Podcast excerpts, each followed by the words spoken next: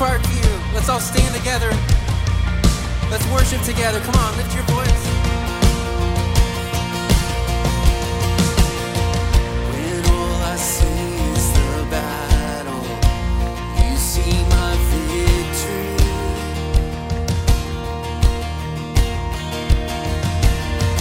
When all I see is the mountain, you see a mountain move. And as I walk through the shadow, your love surrounds me. Yes, it does. There's nothing to fear now, for I am safe with you. Come on, lift your voice. So when I fight, I fight on my knees, with my hands lifted high. Oh God, the battle belongs to you. Every fear I lay at your feet. I'll sing through the night. Oh God, the battle belongs to you.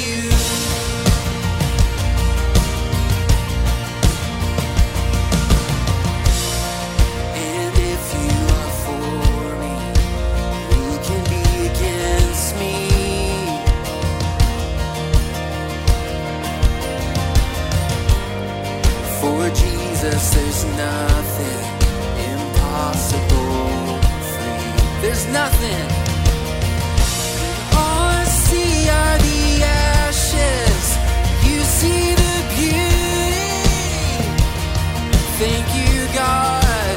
Thank you, God. When all I see is the cross, God, you see the empty tomb.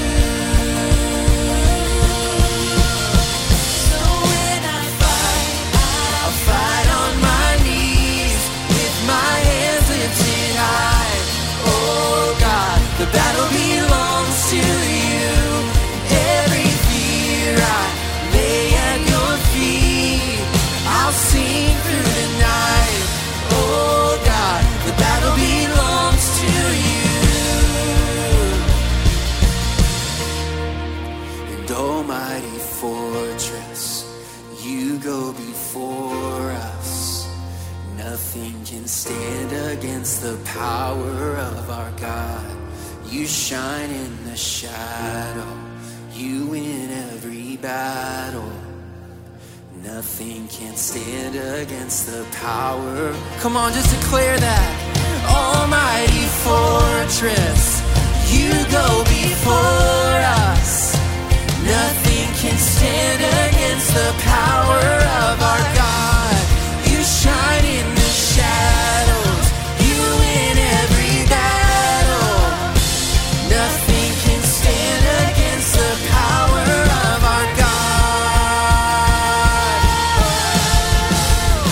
So when I fight, I fight on my knees, with my hands lifted high. Oh God, the battle belongs to you. Every fear I at your feet, I'll sing through the night. Oh God, the battle belongs to you. Oh God, the battle belongs to you. It does. We believe that, God. We believe that, God. God, thank you that you're for us. You're not against us. You have our lives in your hand. I count on one thing. The same God that never fails will not fail me now. You won't fail me now in the waiting. The same God who's never late is working all things out. You're working all things out. Yes, I will lift you high in the lowest valley. Yes, I will bless your name. Oh, yes, I will sing for joy. and my heart is heavy all my days. Oh yes, I will.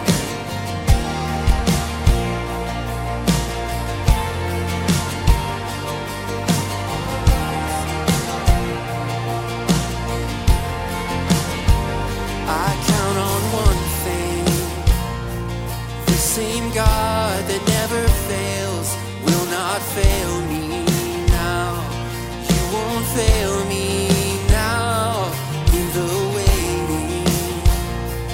The same God who's never late is working all things. He is, you're working all things out.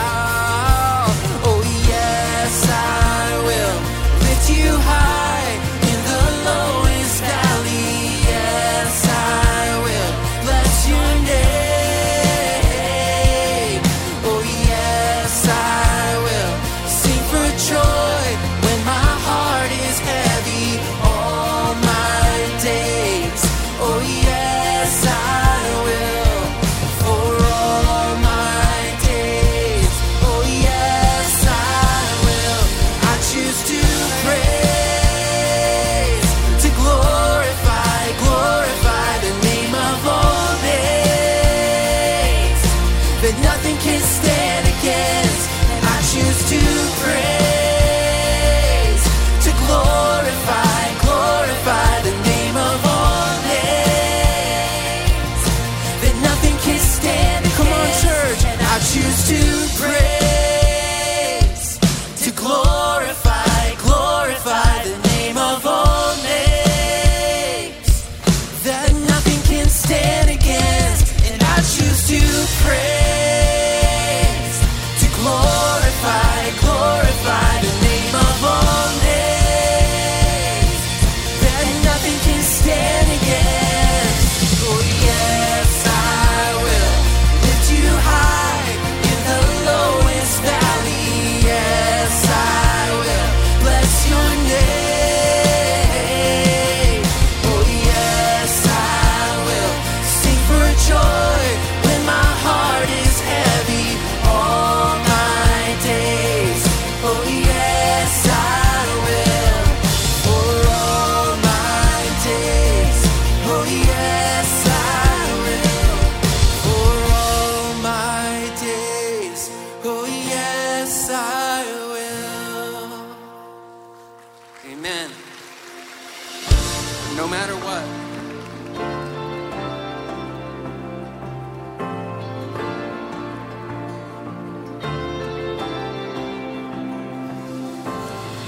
They say this mountain can't be moved.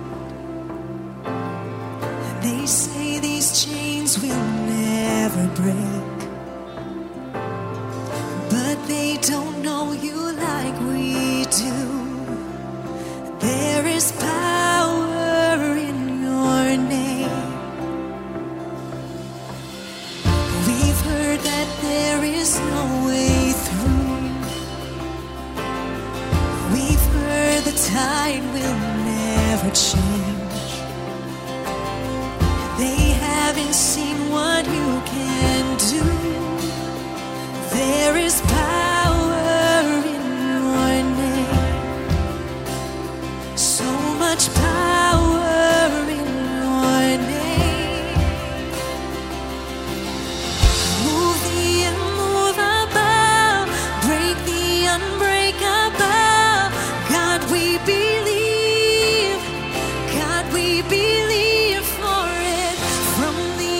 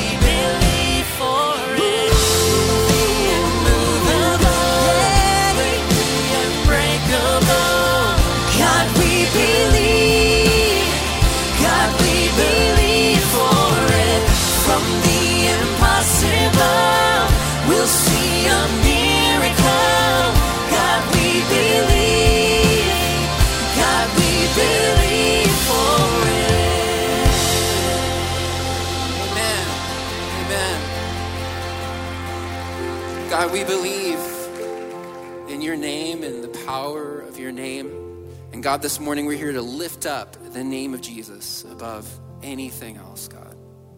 Every breath that we have in our lungs this morning came from you. So we just return it back to you, God, in praise and worship. Thank you for hearing these songs of love from our hearts, God. Thank you for being faithful to us. We trust in you. In Jesus' name, everybody said, amen. It was great worshiping together. You can take a seat. Well, hey, everyone. So glad you made it this weekend to Parkview. It's kind of a big weekend, right? Things kind of make sense. It's Super Bowl weekend, which is pretty good. We are, you know, kind of going through a little bit of a downtrend because, again, the Bears are not in it, right? Uh, but, you know, tomorrow's Valentine's Day, which also makes this weekend kind of good, and Chick-fil-A is open now. So there you go. Things things are feeling pretty good. You know, uh, there is some incredible things happening this weekend, not only just in our community and around the nation, but here even at our church. Uh, God's doing some incredible stuff, and we're so thrilled that you're here. And if you're curious about how to stay connected with us or to stay in step with us from week to week, the best way you can do that is going to parkviewchurch.com slash info uh, to stay up to date and to know all that's taking place here at our church. Uh, recently, we had a chance uh, to do an event where we invited folks to come and check out Parkview for the first time, answer some questions. And we're going to do this again. Uh, everybody say Sunday, February twenty-seventh.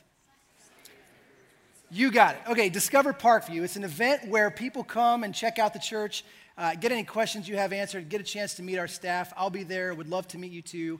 And so if you are newer to our church and just curious how to get connected and to learn more about uh, being here at Parkview, we would love to invite you to that. Again, it's Sunday, December, Sunday, February twenty-seventh, called Discover Parkview.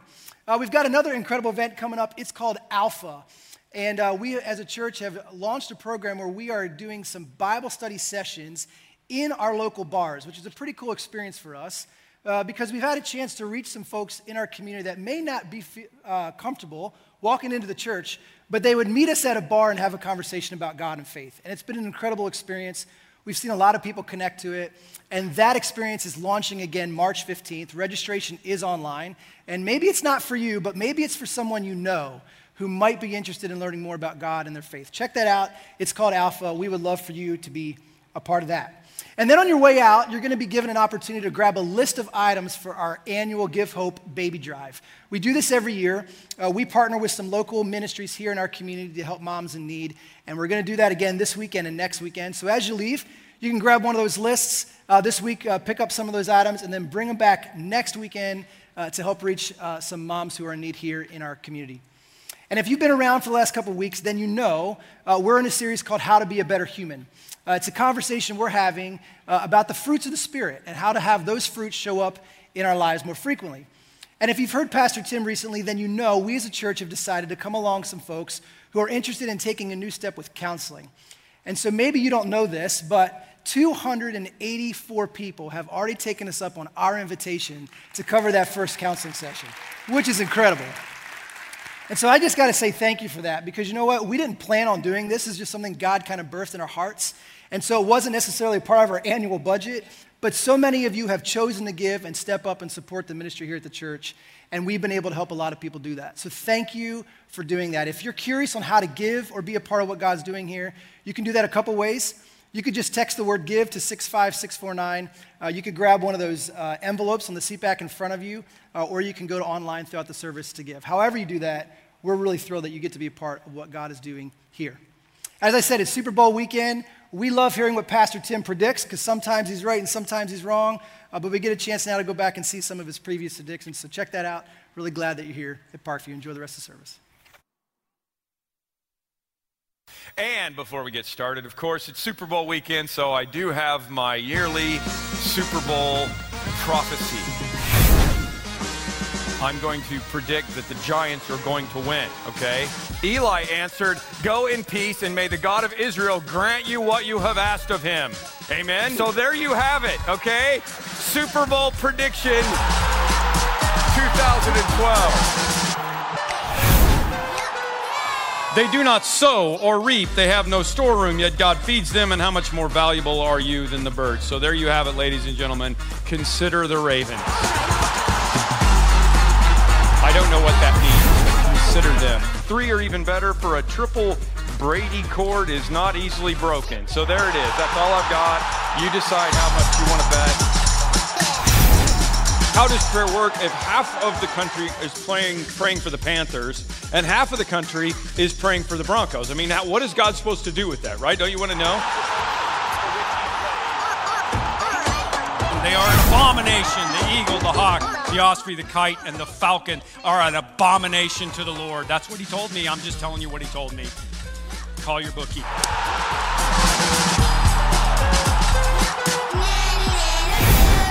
According to the Bible, well, one church put it on their sign. I thought it was pretty good. Bible verses about Eagles, thirty-three. Bible verses about Patriots, zero. So that, I wouldn't bet against Brady, but you got to decide.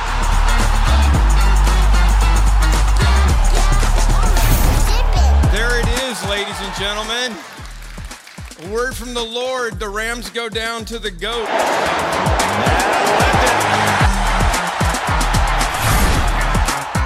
The chief's shepherd appears. You will receive the crown of glory that will never fade. So there you go, Parkview! We'll end this game with under a minute to go. Numbers twenty-nine, one male goat without defect shall be slaughtered. There you have it. Chiefs win Super Bowl fifty-five. That is my prediction. Well, clearly, Uh, I am a false prophet, and to God's credit, he tried to, to tip me off by this little action that happened on stage. He's weighed down with his own stuff. His own stuff. I, well, I, I think I had a concussion. That's all I can say. It's his own stuff. Who raised up the righteous man from the east, called him to his foot, gave the nations before him, and made him rule over kings. He pursued them and passed safely. There it is, ladies and gentlemen, a word from the Lord. Bet on the Bengals next weekend, I'm telling you. Oh my goodness, man, don't you love Tim's prophetic skills? I was like completely blown away. I'm watching over and over and over again. He's right, and after seeing his track record, honestly, I was about to grab my phone and text my wife and be like, hey, P T just called it for the Bengals. Let's uh, liquidate a little bit of the emergency fund. I'm just kidding. Don't do that. Don't bet on anything. What's up, Parkview? My name is Kevin West, and I'm the Creative Development Director here. I'm excited to be with you today. Big shout out to everyone over at New Lenox, Homer Glenn here at Orland Park, and obviously online. We've got people all over the country watching, and it's going to be a good day. It's Super Bowl Sunday, right? Game day. Is, we excited for that? We can only clap so much about it. Yeah, whatever. Okay, so let's let's do a little let's do a little poll here. Okay, how many Rams? How many Rams people we got in the room? Who's pulling for the Rams? Make some noise. Make some noise. Somebody's excited. Uh, what about the Bengals? Yeah. All right. There you go. There you go. You're watching P T too. You're getting your emergency fund ready. Yeah, you're you're doing it. Um, look, let's actually make some noise for the real winner, which is right here. Yeah. You know what this is?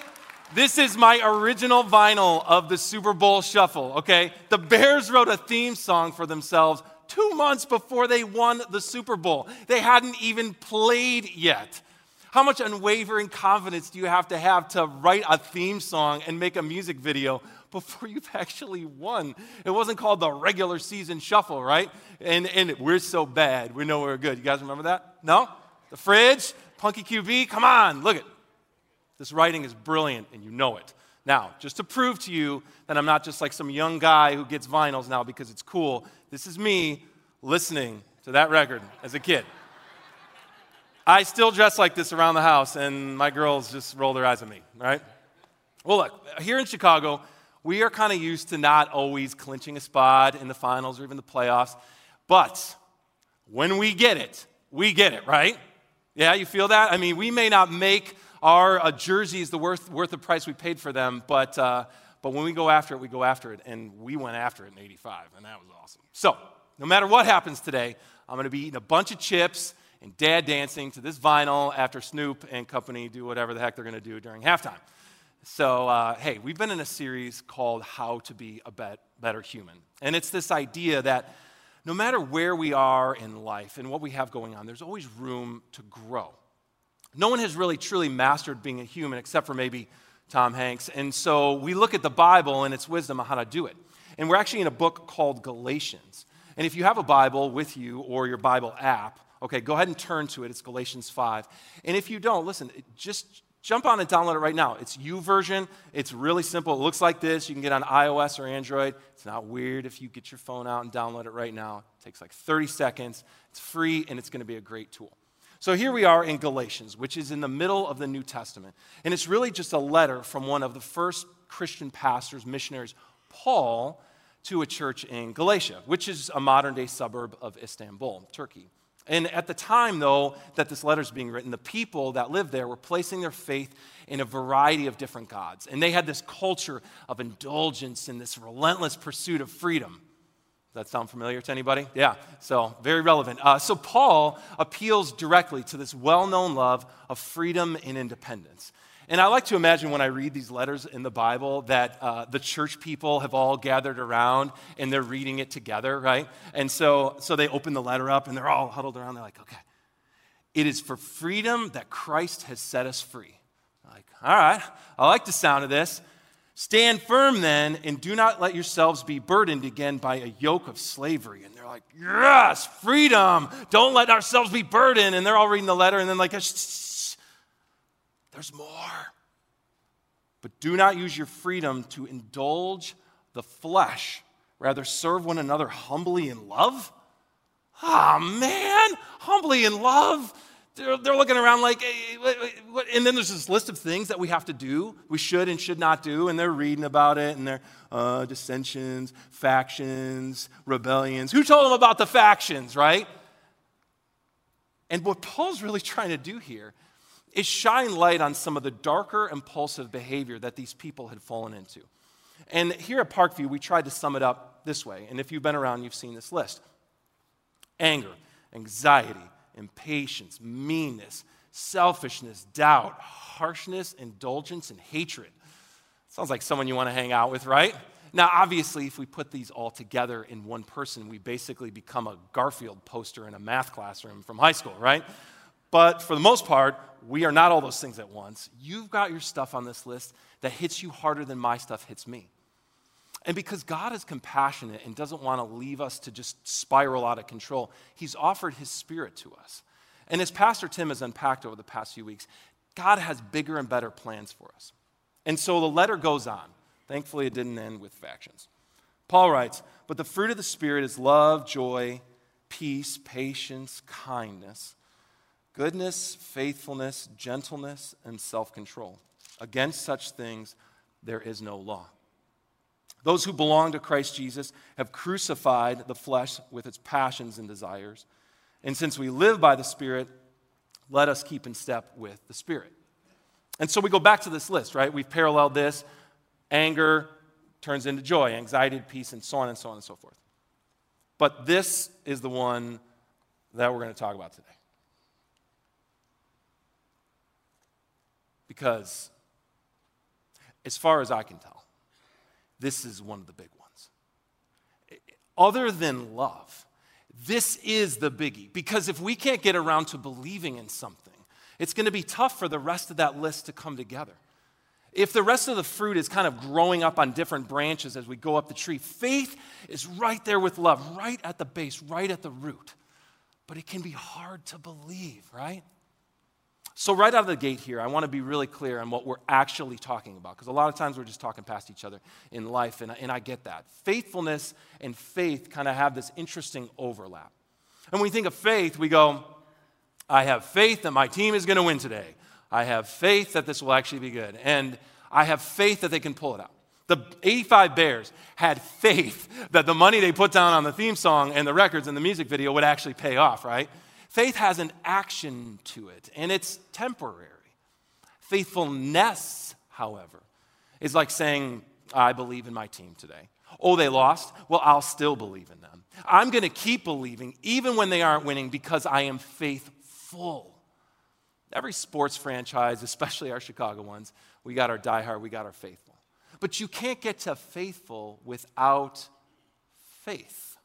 You have to believe and then believe again and again. So really, faithfulness is faith repeated. I married my wife, Sarah, over twelve years ago, and uh, actually, ironically, I met her on the stage where I'm standing right now, which is kind of tripping me out and kind of awesome. But I told her on that day, I will love you until death. That's an act of faith. I'm not at the death part yet, thankfully, so every day that goes by and I love her, I've been faithful to what I said I would do. But on the flip side, if I say on that day, I will love you in sickness, and every time she has a little little cough, I go see a movie with my friends, I'm a little more eh, on the faithfulness. I had the act of faith on the wedding day, but over time, I'm really not that faithful. It's kind of like kindness, right? Like, you could do a kind thing. You don't need God for that. But kindness, being kind again and again, even when it's really hard, even to people who mistreat you, that's a God thing.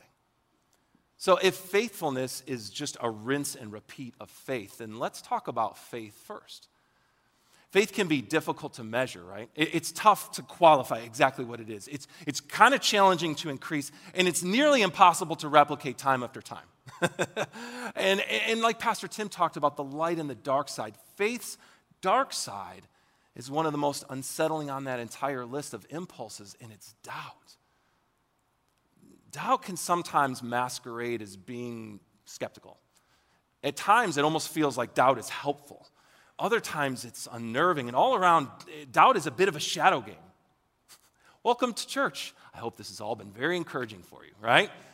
No, not so much. But it, it, we might get there. So just for today, let's take the conversation about being faith and doubt and all that outside of the conventional terms and into something that might actually help us to track it in our lives.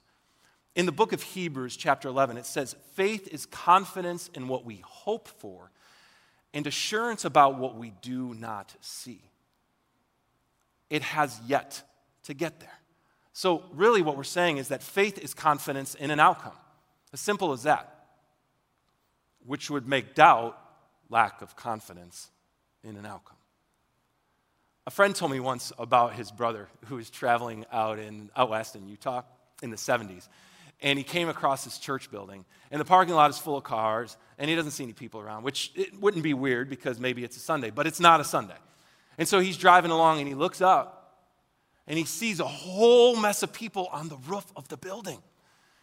So he's like being the, you know, curious person he is. He pulls the cars over, get cars over. He gets out, and he goes, yeah, what are you, what are y'all doing up there? They're like, oh, hey, Jesus is coming back. We're ready for him. So he thinks, oh, that's cool. Um, why don't you throw me your wallet? Since you're not going to need it anymore. Can't take it with you and all that. Crickets. Yeah, that guy didn't throw his wallet. I mean, how ridiculous is it that the guy won't toss a wallet when he thinks that Jesus is coming back that night? I mean, what has he got, like five bucks in there? And I'm guessing that when he finally tapped out at two a.m. and had to like climb down the ladder off the church church roof, that, that five bucks was at least good for some waffles or something. Because even the most confident, faith-filled people, they can have a little crack in the door of doubt. I laugh at that story, but then it sort of makes me sad. Because there's something in the back of this guy's mind that thought, I may need it. He might not be showing up.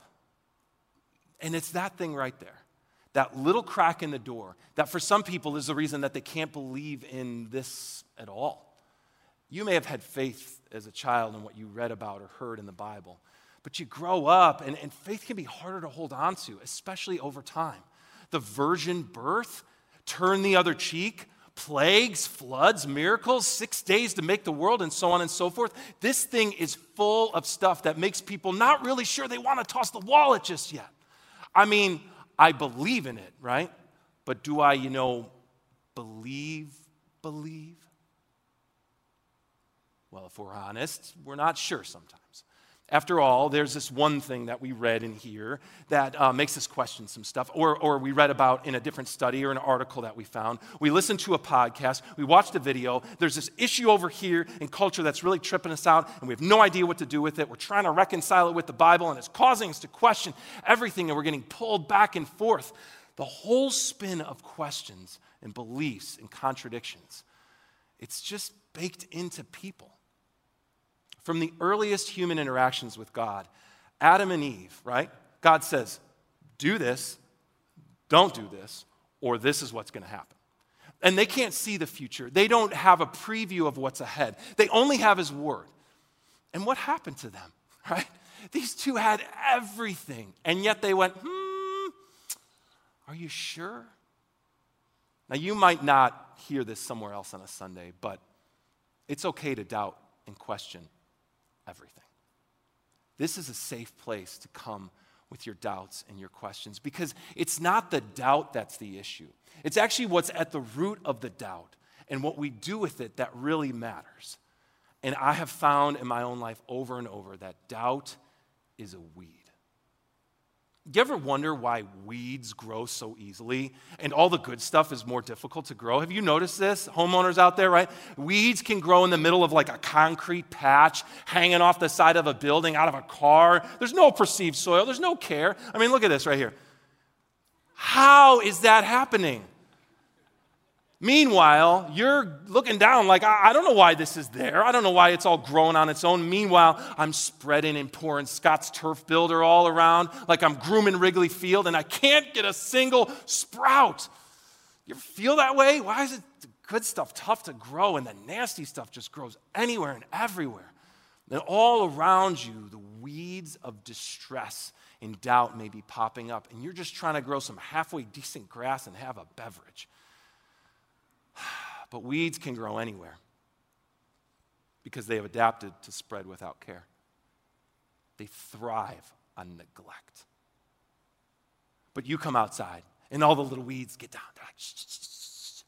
Like, oh, hey, we promise we'll be good. We'll stay nice and low. And what do you do, right? You're looking down in the yard. You're like, okay, no bigger, right? Uh, you guys gonna stay down there, right? And the weeds are winking at you like, yeah, whatever you say, you know, right? And you're, you turn around and go in the house and they're all laughing at you, these little weeds.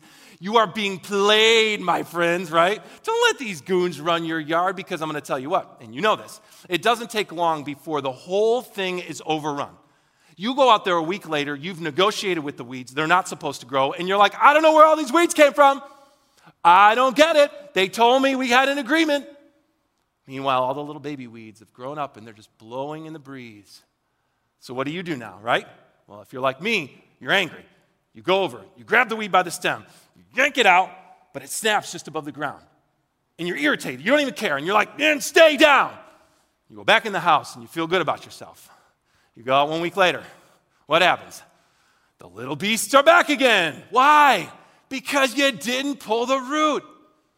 Now, you all may have seen that coming like a mile away, but I will tell you, despite having been raised by a professional gardener, I have made this mistake over and over and over again. I'm thinking I have a weed problem, when in reality, I have a root problem. But what's beneath it is the reason that it popped up at all, right? It's the growth underneath that we can't see that provided the foundation for the growth that we actually can see. It's not the doubt that's the real challenge here. Doubt is just the expression of the fear that we've been lied to. Doubt is the expression of the fear that we've been lied to. Because when we're young, we're so trusting, we have no reason to think that anyone is deceiving us until they do. We don't have any reason not to believe in our prayers and in our hopes and our dreams until they don't seem to come true. And as we grow, we start to learn it's not good to just trust in people, to just trust in institutions, to trust in authority figures, because at some point, all of these will fail to meet the expectations we have. And then what do we do? What sets in? First, it's usually sadness. But then it's anger, right? And then a measure of fear. And to protect ourselves and our hearts and our minds, we build this mound of callousness, because I don't want to believe it if it's not true. What if I believe it and it turns out not to, to, to be true? What does that even mean for me? And how, look, it's one thing, right, to go see a movie that someone says is awesome. We all have a friend like this. The movie's awesome, and you think it's going to be awesome, and it turns out, nah, it's not so awesome, right, because they overhyped it again. Now, that may mean very little to your relationship with this person, other than the next time they say, I promise the next Sharknado is the best one, you can know better. But it's a whole other thing when it comes to your identity and belief in the foundation of reality. There's a God, and he loves me, and he has a plan for my life. That sounds great. Wait, what if it's not true? I don't want to get fooled. I'm not throwing my wallet off the roof for that.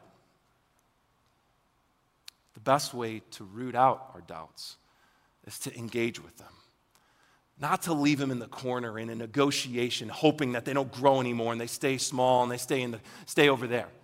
You got to look them in the eye. You got to pull that weed, root and all, because when you bring that stuff into the light, it gets real. This may look like getting some wisdom from a trusted friend. Like Pastor Chad mentioned earlier, take us up on the offer for counseling. You can go to that link, parkviewchurch.com slash counseling right now. You don't have to wait. It's not weird. Get your phone out, sign up if you want to do that. You can reach out to a pastor here. We have people who would love to engage in your doubts with you. You do not have to hold back and hide in it. The other thing that it may look like is getting off this twenty-four seven news cycle nonsense in the endless comment sections and message boards and into some content that will actually inspire faithfulness in what you actually care about versus just pulling up a screen and letting the weeds run away with your yard. We could start to pull up doubts and we can start to bring them into the light, but what are we planting in their place, right? And in fact, what, what have you already planted in your own life? What outcome are you eighty-five Bears level confident in? This world isn't necessarily too sure of many outcomes recently. At some point along the way, we only have like the sun will rise, gravity works, and water's probably good to drink. But notice I didn't say, what do you have faith in? Because for far too long, we've relegated faith to being this sort of mystical experience that floats inside religious people. Belief isn't useful in the modern world, we hear people say. Reason eliminates faith. Listen, God gave us reason to ground our faith, not bury it. If you're walking through a challenging season right now, looking for some sure footing, something to put your faith in and be faithful to, you might be unsure of the outcome of that faith. Because where you were once confident in your work and your career, you're not so sure. Your health, gosh, a toss-up, right? Your relationships, your future, it all may be unknown for you, and you're not exactly sure what outcome will come across your path in the coming months. And so I know you hear me say gravity, and I joke about it, but you're like, the ground beneath my feet is unsteady. I don't know if I can count on what I've always counted on before. So what do I do with all that?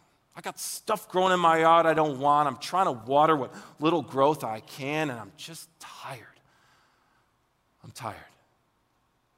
When we encounter these questions and, and, and what we do with those questions either leads us to faith or back into the fear that produced the doubt in the first place. But it's hard to be faithful when our faith is fragile. Jesus knew that faith would be fragile. He also knew it would be small. So he used one of the most brilliant metaphors in all of Scripture.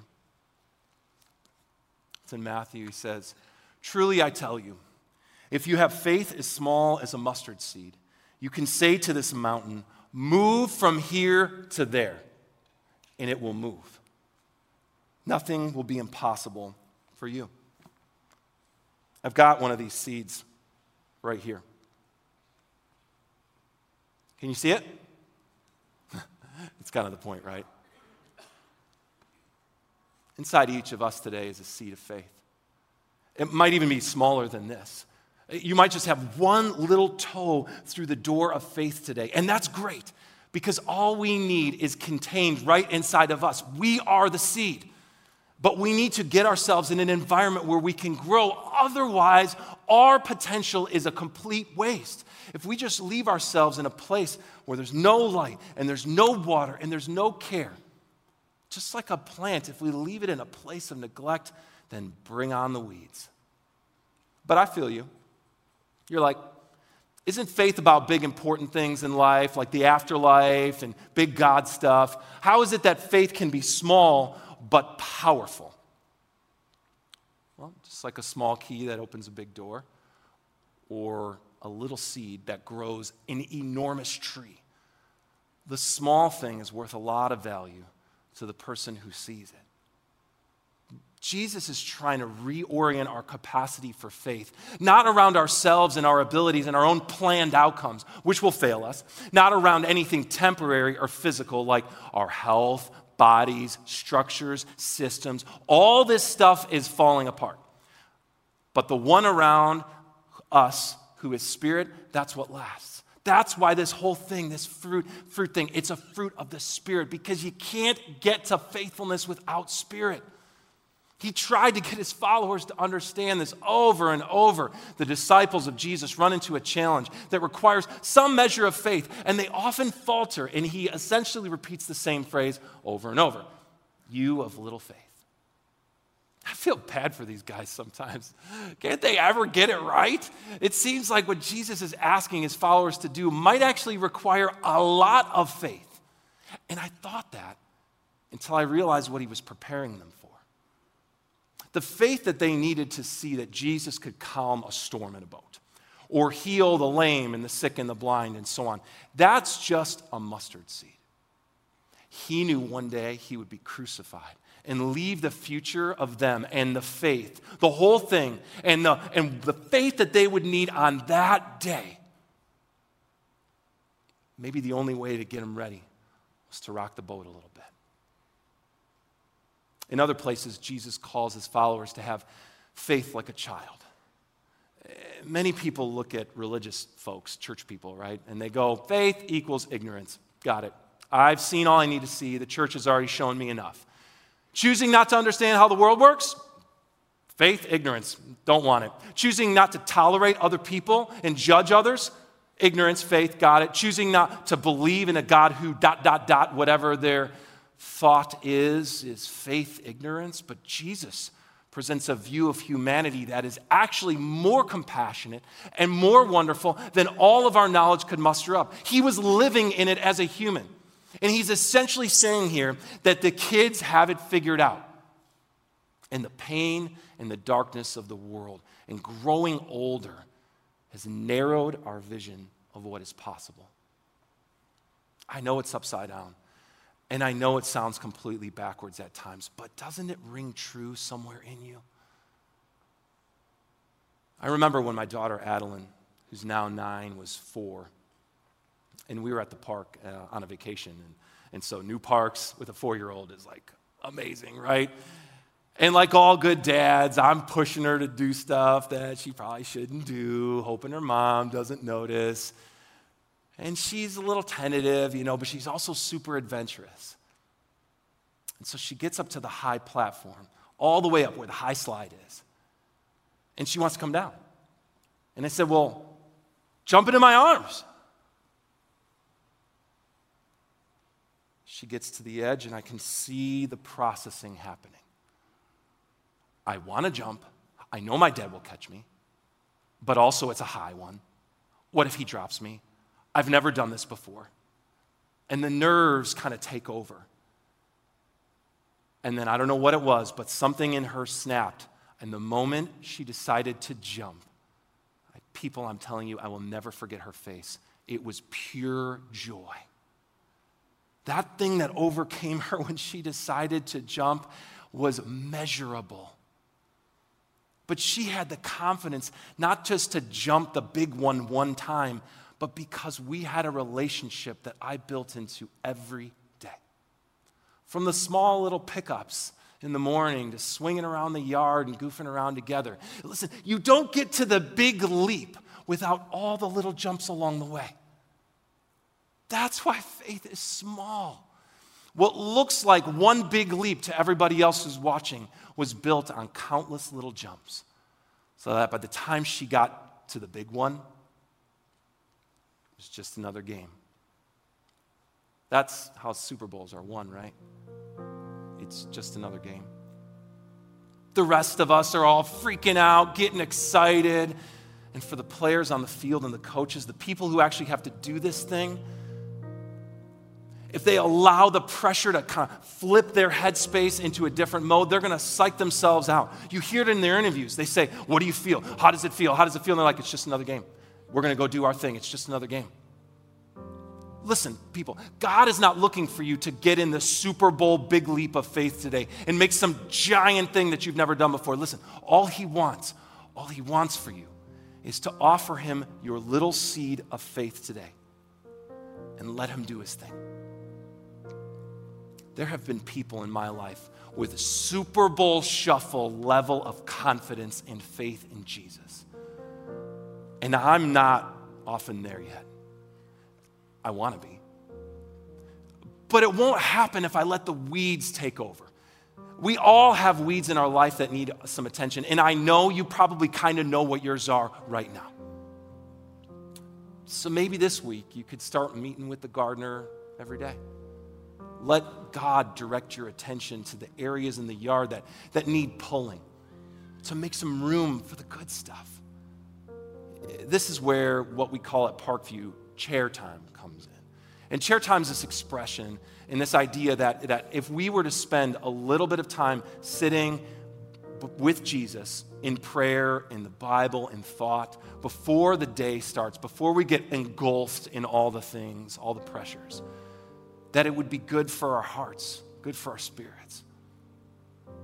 Jesus is saying to us, give me this, give me this little, little thing, and look what I could do with it. I could do a lot with a little.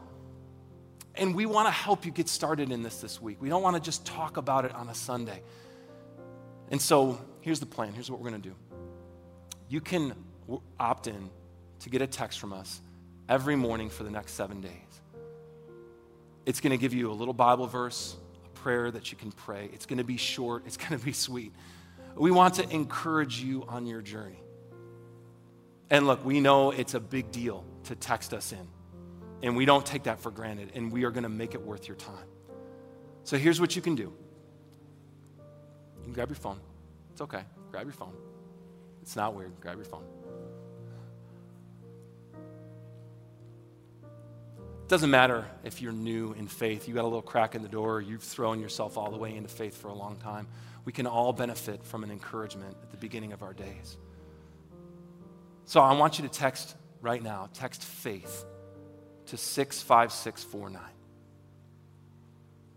We're going to give you a series of seven small little jumps of faith, seven, seven little things, little thoughts, little pieces of encouragement. And if you're tentative about this, I understand, but think about it this way. When we wake up in the morning, sometimes there's stuff already waiting on our phone for us. Stuff we got to do, things we have to take care of. And before we know it, one hour into our day, we're being pulled in a lot of directions. What if, what if you started your day with a little bit of encouragement? Take a moment now. Text faith to six five six four nine.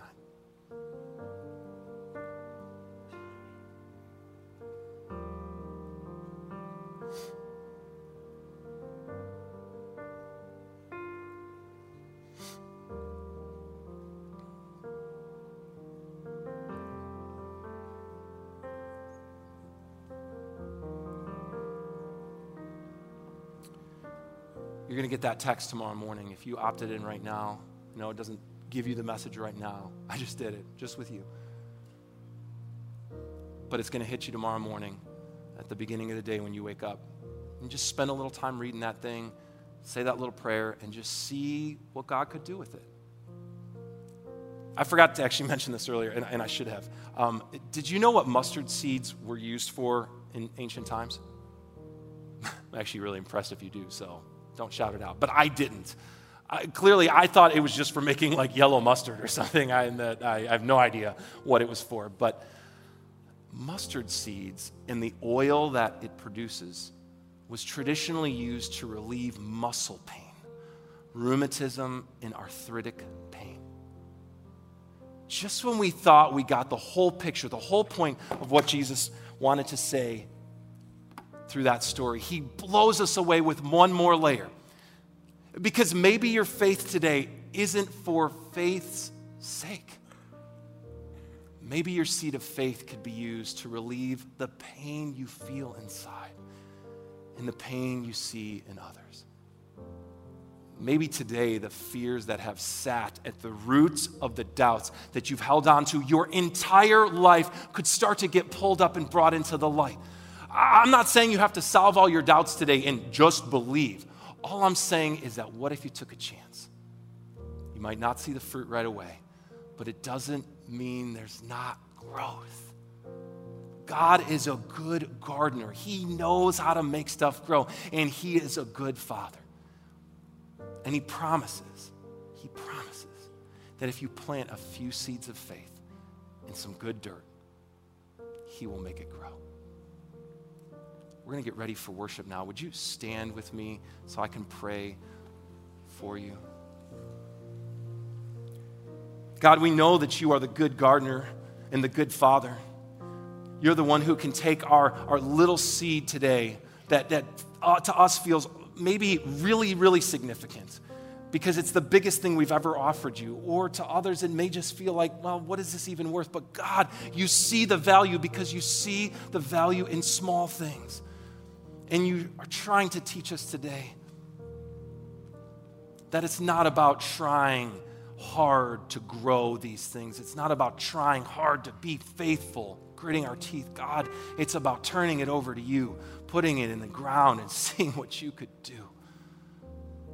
So the seeds that were planted right now, the text messages that were sent in right now, the opt-ins, the, the, the opportunity that we all have this week, would you carry that through? Help us to engage with it and to engage with you now as we hear of your promises in song. It's in the name of Jesus we pray. Amen. Amen. That's right.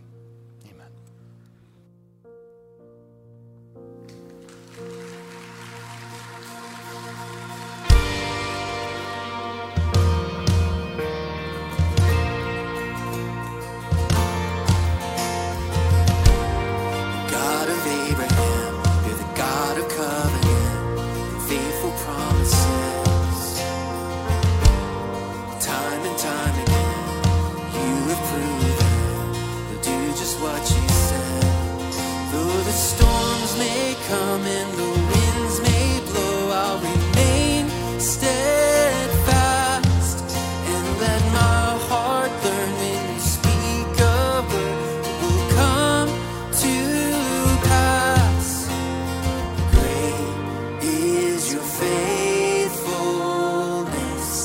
to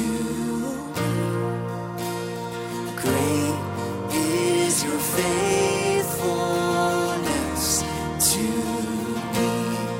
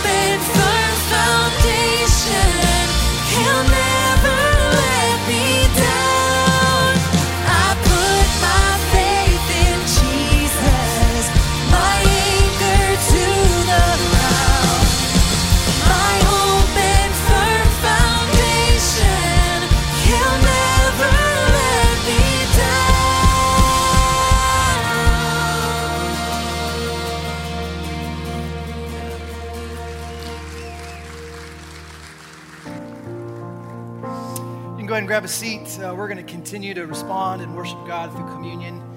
It's a chance for us to go back and remember all that God's done for us. And as we do, let me just share this with you. It says, because of the Lord's great love for us, we are not consumed. For his compassions never fail. They are new every morning. Great is your faithfulness.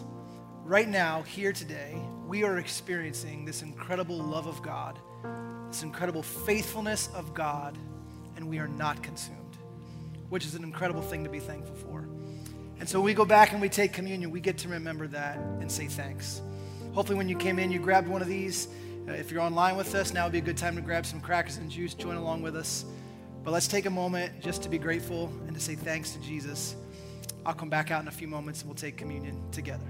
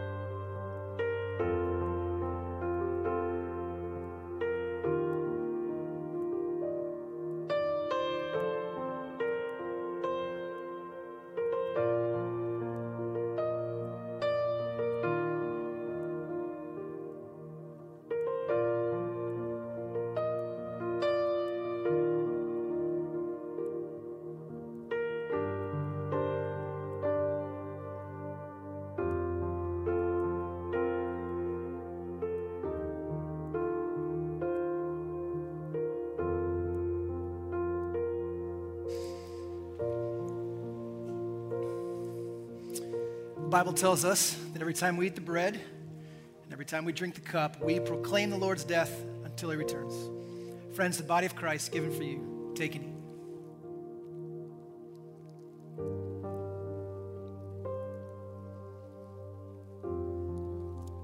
And now the blood of Christ shed for you. Take and drink.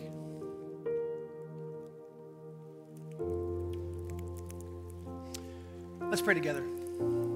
Father, we just want to say thank you, God, for stepping into our world, for saving us from our sin, for proving your faithfulness to us. And God, as we leave here today, God, help us to find those moments where we just need to be courageous and live into that faith. God, you've been faithful to us. And so we pray, God, that that courage would help in moments where we doubt, God, in moments of fear. Remind us that you are with us and that you are not against us. Thank you for loving us so much like you have. It's in the name of Jesus we pray. Everyone said, amen. Hey, as you leave today, don't forget you can grab one of those lists. We'd love for you to participate in our annual baby drive. Uh, we've got some friends out there at our Next Steps booth. If you're curious to take a new step with us, we'd love to talk with you, have some conversations. Uh, you can just stop at our Next Steps booth as you leave. Why don't we stand up together? As you do, may the Lord bless you and keep you.